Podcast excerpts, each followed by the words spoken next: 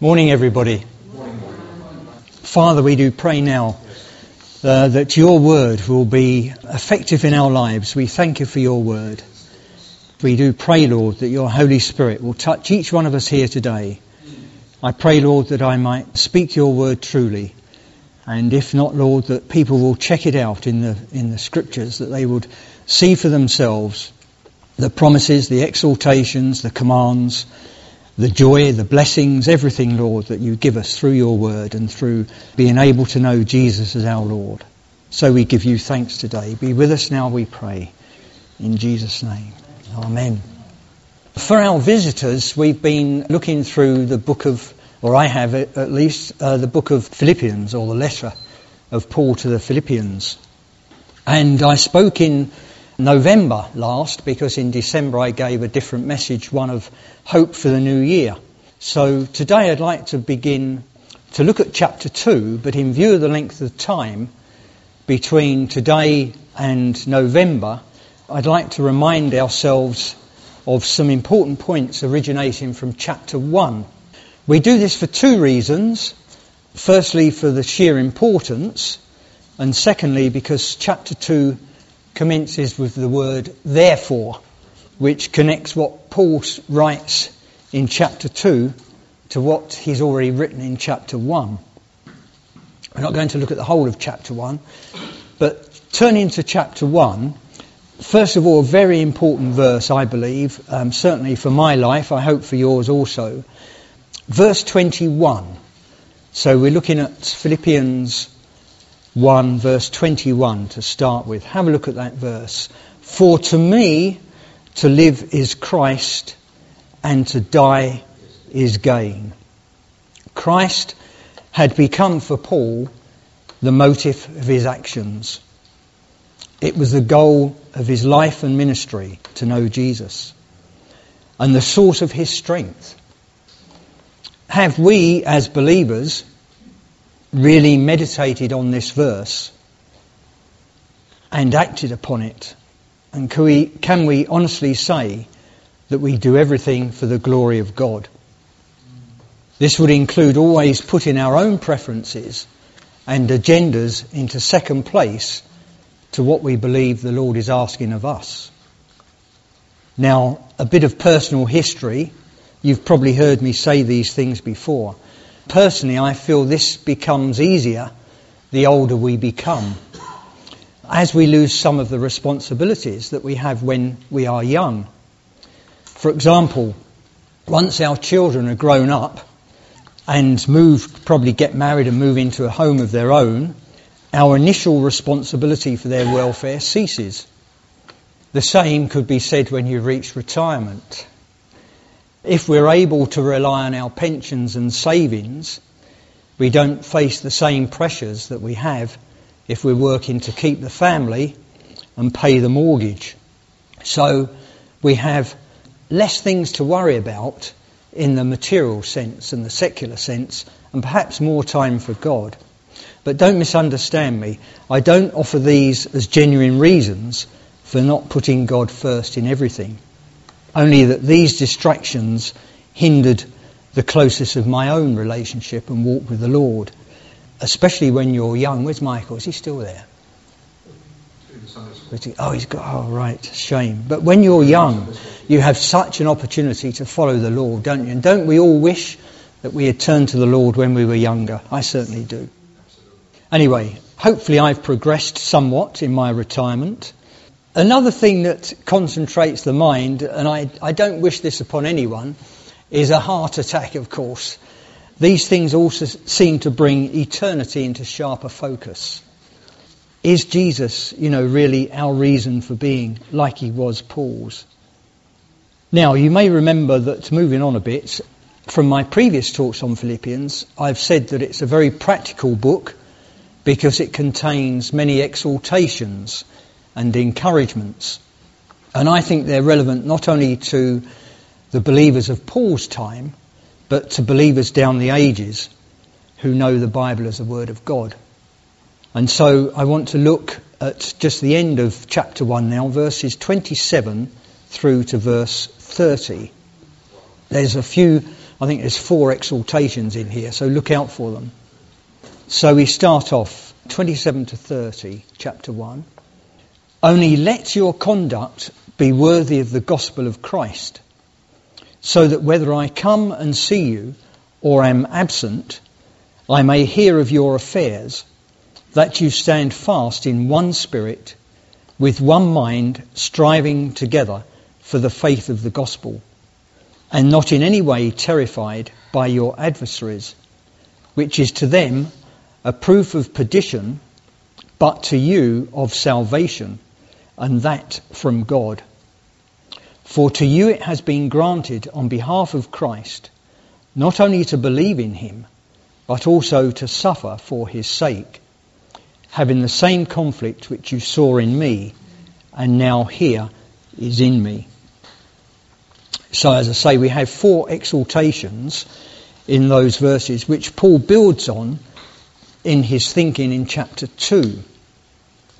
So just go through those um, four exhortations. Let your conduct be worthy of the gospel of Christ. This conveys to me the idea of honouring Jesus and acting as a pilgrim on earth and awaiting a heavenly citizenship. Uh, two together stand fast in one spirit and with one mind strive together for the faith of the gospel. This is talking about uniting people together, uniting the disciples, showing love for one another. And the fourth one, do not be terrified by your adversaries. We must remember always that in Christ we have the victory. And um, Paul closes um, chapter 1. He reminds believers that we not only have the privilege of being called by Christ, but also suffering for his sake. Now let's turn to chapter 2 and the new material. So we read first of all verses 1 to 11. Remember what's just gone before, especially those exhortations. Therefore, if there is any consolation in Christ, if any comfort of love, if any fellowship of the Spirit, if any affection and mercy, fulfill my joy by being like minded having the same love, being of one accord, of one mind. Let nothing be done through selfish ambition or conceit, but in lowliness of mind, let each esteem others better than himself. Let each of you look out not only for his own interests, but also for the interests of others. Let this mind be in you, which was also in Christ Jesus who being in the form of God did not consider it robbery to be equal with God, but made himself of no reputation, taking the form of a bondservant and coming in the likeness of men. And being found in appearance as a man, he humbled himself and became obedient to the point of death, even the death of the cross.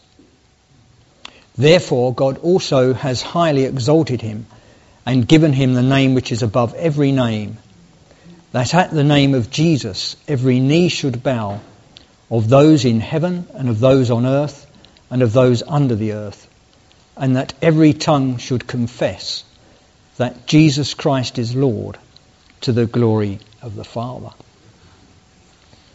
Now, as I just said about chapter 2, in verses 1 to 4, um, Paul builds on what he's already written about unity at the end of chapter 1. Now, we also touched on these verses in my introductory talk. I don't know if you remember that way back in September. So some of this may sound familiar, but it's um, slightly briefer than it would have been otherwise. So in the opening four verses, Paul calls the church to unity through humility. And we have eight exhortations encouraging believers in their walk with the Lord Jesus. And here they are, if you didn't spot them all. Fulfill my joy, be like minded, be loving, be of one accord, be of one mind, do not be selfish or conceited, esteem others above yourself, and look to the interests of others. How are we doing? Do we do all of those things? I think the key to enjoying all of these qualities in our lives is in verse 1 if we are in Christ. It's implied, I think, that we know the Father's love and mercy and we love each other.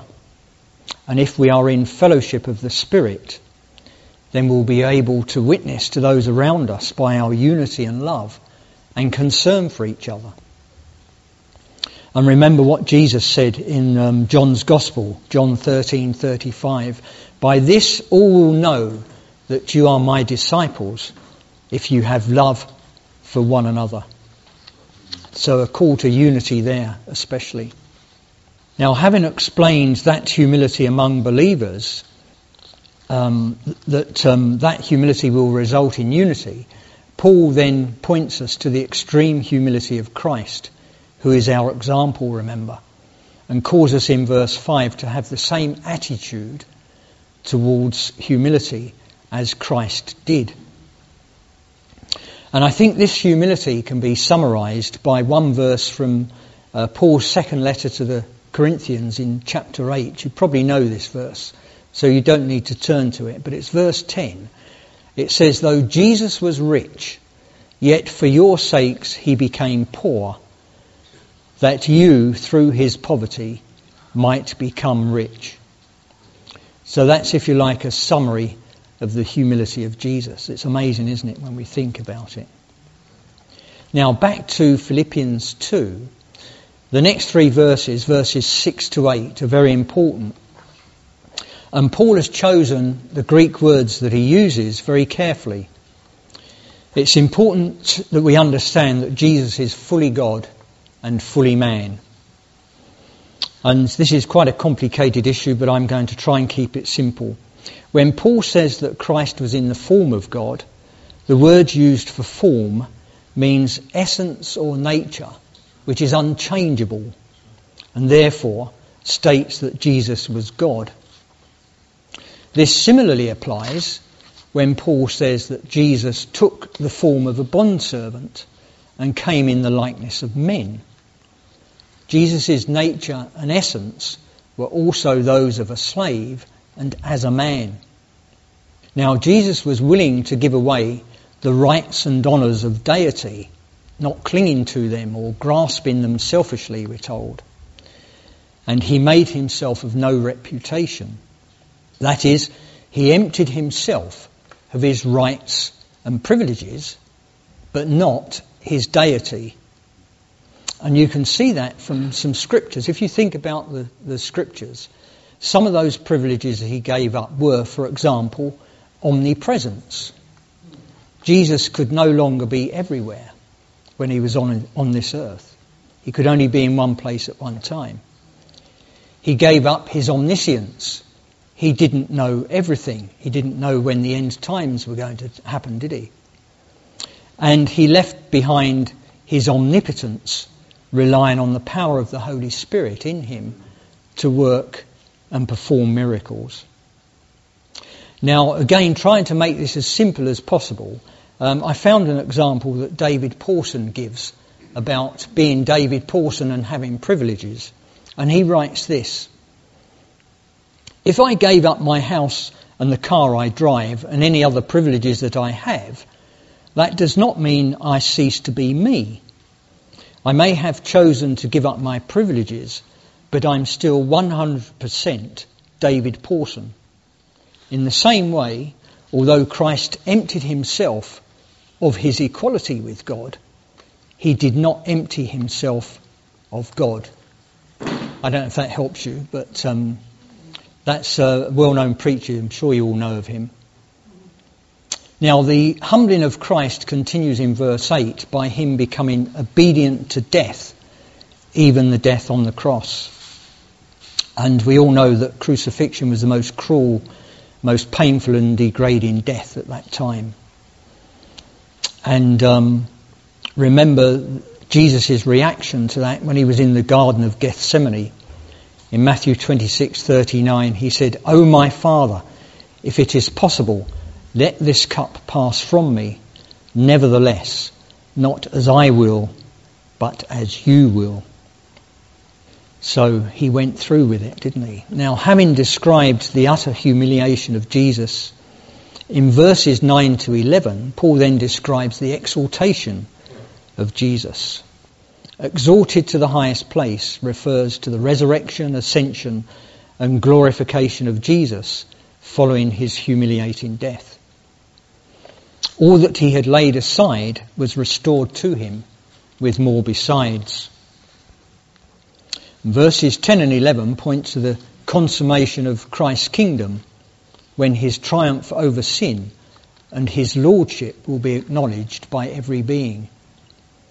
Those who bow the knee willingly will receive blessing, whilst those who bow unwillingly face punishment. And this is all to the glory of God the Father.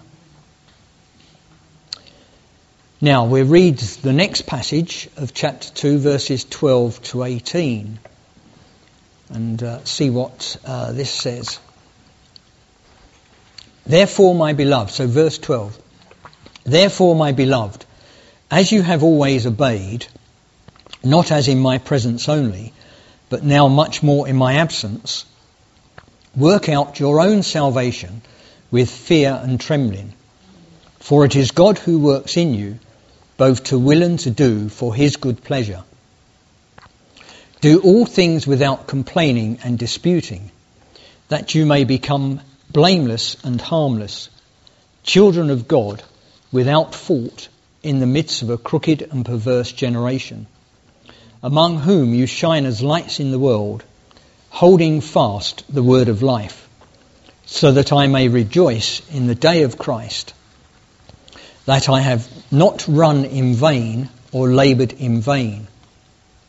Yes, and if I am being poured out as a drink offering on the sacrifice and service of your faith, I am glad and rejoice with you all. For the same reason, you also be glad and rejoice with me. Now, you may have noticed this passage also commences with a, therefore and is thus still linked to what was written previously. And again, we see another batch of exhortations. I've counted four actual and one implied, I think, here. So the four exhortations work out your own salvation with fear and trembling. Do all things without complaining and disputing. Be children of God without fault. Hold fast the word of life. And the implied one, I believe, is be sacrificial and faithful in service to God, which will result in being glad and rejoicing. Now let's look at these verses in a little more detail. Paul now exhorts the Philippians to continue in their obedience to the commands of the gospel of Christ and the teachings of the apostles, but also encourages their Christian maturity without undue dependence on his being with them. Remember, Paul had already exhorted them in this respect in chapter 1, verse 27, which we read earlier. He said, Only let your conduct be worthy of the gospel of Christ, so that whether I come and see you or am absent, I may hear of your affairs, etc., etc. And their affairs were being united in mind and spirit and progressing in their faith. Encouraging their Christian maturity, in Paul's words, is working out your own salvation with fear and trembling. And we touched on this slightly this morning. Salvation viewed by Paul has a past, a present, and a future. And we can see that from various um, epistles of his. Just a few verses to give you a, a hint of this. Um, Ephesians 2.8 looking at the past, he says, for, great, for by grace you have been saved through faith, and that's not of yourselves, it is the gift of God. We cannot save ourselves because even faith is a gift of God. And note that God's grace is present in every aspect of salvation.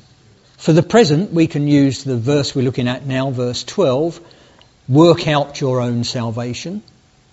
And for the future, we can turn to Romans 13:11. You don't have to do it. For now, it says, our salvation is nearer than when we first believed. So believers have been saved, are being saved, and will be saved. And it has to be said that working out our own salvation is nothing to do with good works per se, but starts with the believer's responsibility to obey God's word as we go through the process of sanctification. We are also to have fear and trembling, that is, an awesome and righteous respect for God. And I found a couple of verses that I thought to express this beautifully. Isaiah 66, 1 and 2. I don't know if you want to turn to that. If you wish, I'll read it out anyway. Thus says the Lord, Heaven is my throne and earth is my footstool. Where is the house you will build me? And where is the place of my rest? For all those things my hand has made, and all those things exist, says the Lord. But on this one will I look, on him who is poor and of a contrite spirit, and who trembles at my word. Now back to Philippians, we see from verse 13 in our current passage that it's God himself who works in us. It is God's grace and His Holy Spirit who produce the desire for believers to live righteously. And if you think about it in a slightly different sense, um, Jesus confirms this in his words about the vine in John's Gospel. Chapter 15, verse 5, he says, I am the vine, and you are the branches. He who abides in me, and I in him, bears much fruit, for without me you can do nothing. Our next exhortation, verse 14, is to do all things without complaining and disputing. And again, a few personal words. I believe this is a real challenge to most of us. Before I give my um, personal testimonies there, both words have strong meanings. Complaining is like muttering or grumbling under one's breath and is similar to the behaviour of the Israelites during the Exodus and can be taken to be against God. Disputing is criticising and being negative, and again can be directed at God. So, two examples from my life to justify my statement that to do all things without complaining and disputing can be a real challenge. Uh, the first occasion was an in house management course, which was to bond, this is purely secular, to bond people together. The course would be for the whole company, consisting of about 100 people, and they were split into about six groups with about 15 to 20 delegates in each group. And the structure of these groups was as follows. We had some directors and senior managers. We had another group with senior managers and middle management. We had another group with middle management and supervisors and then we had supervisors and their staff and so on, all the way through the company, through the structure.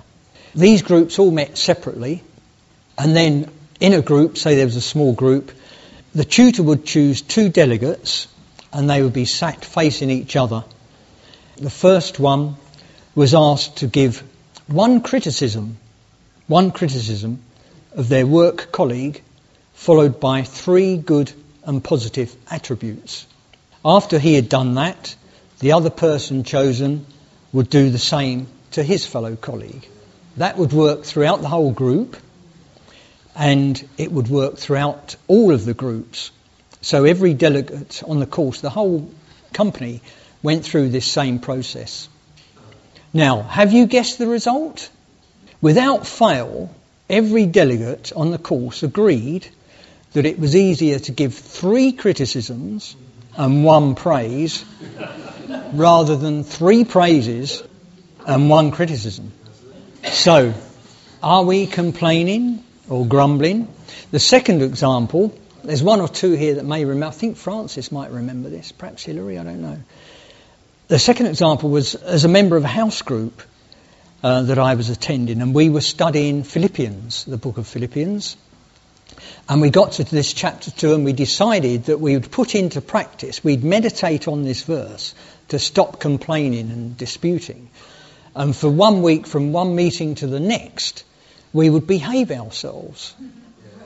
Well, you can imagine how hard it was, and uh, I don't need to tell you about the lack of success. Now, on a more serious note, as for complaining against God, and the example of the Israelites and the Exodus, remember that those who complained wandered for 40 years in the wilderness and they perished there. They didn't see the promised land. So the challenge is doing all things with a joyful spirit. As believers, I think we have this responsibility and we have the promise of the Holy Spirit to help us in this and in other difficult tasks. Now we move on, verse 15. Children of God, being born again of His Spirit, the Philippians had already become children of God. As believers progress along the road of sanctification, they will become blameless and harmless and without fault, as the exhortation in verse 15 challenges us. And note the words here are similar to those used of sacrifices in the Old Testament times. Bearing that in mind because there's a bit of Old Testament coming out here. By faithfully adhering to God's word, our lives may shine as lights in the world. The darkness that Paul saw in the world during his time, described as crooked and perverse generation, has really not changed, has it? And Paul himself was probably thinking about the Old Testament times not having changed. And you look that up for yourselves in Deuteronomy 32, verse 5. The same, virtually the same words are used. But as believers, we are possessors of Christ, the light of the world.